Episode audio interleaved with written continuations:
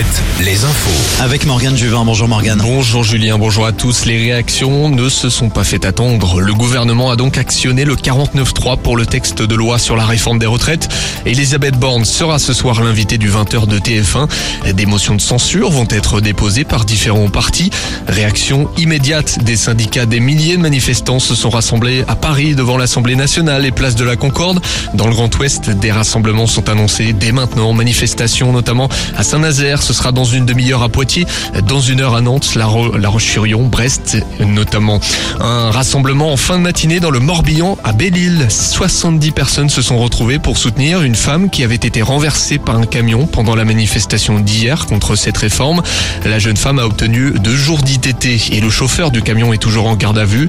Une pétition a également été lancée pour dénoncer le manque de protection des forces de l'ordre. Le couple Leslie et Kevin à Niort, les obsèques de Kevin ont eu lieu cet après-midi. 200 personnes étaient sur place. Le jeune homme de 21 ans avait été retrouvé sans vie il y a deux semaines en Charente-Maritime, tout comme Leslie, quelques kilomètres plus loin. Ces obsèques, euh, les obsèques de la jeune femme auront lieu samedi à La Rochelle. Ce fait divers à Niort, un homme d'une quarantaine d'années a été tou- touché à l'arme blanche en plein centre-ville, touché au cours d'une rixte en début d'après-midi vers 14h. L'agresseur a été arrêté et les jours de la victime ne sont pas en danger. Didier Deschamps a dévoilé sa liste pour les prochains matchs de qualification à l'Euro 2024. Première sélection pour trois joueurs, le défenseur Wesley Fofana, le gardien Brice Samba et le milieu Kefren Turam. Les autres convoqués, Konaté, Griezmann, Saliba et Giroud notamment. Premier rendez-vous vendredi de la semaine prochaine au Stade de France face aux Pays-Bas, puis le lundi d'après en Irlande. Ça joue ce soir aussi en basket féminin. Oui Julien, Angers accueille Landerneau à 20h et puis terminons avec le championnat de handball masculin.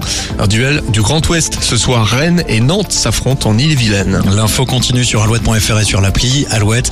Merci Morgane, à tout à l'heure. 18h, nouveau point sur l'actu sur Alouette.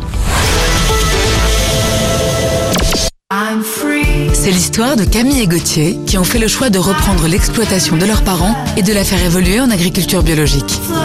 C'est aussi l'histoire de Johanna, conseillère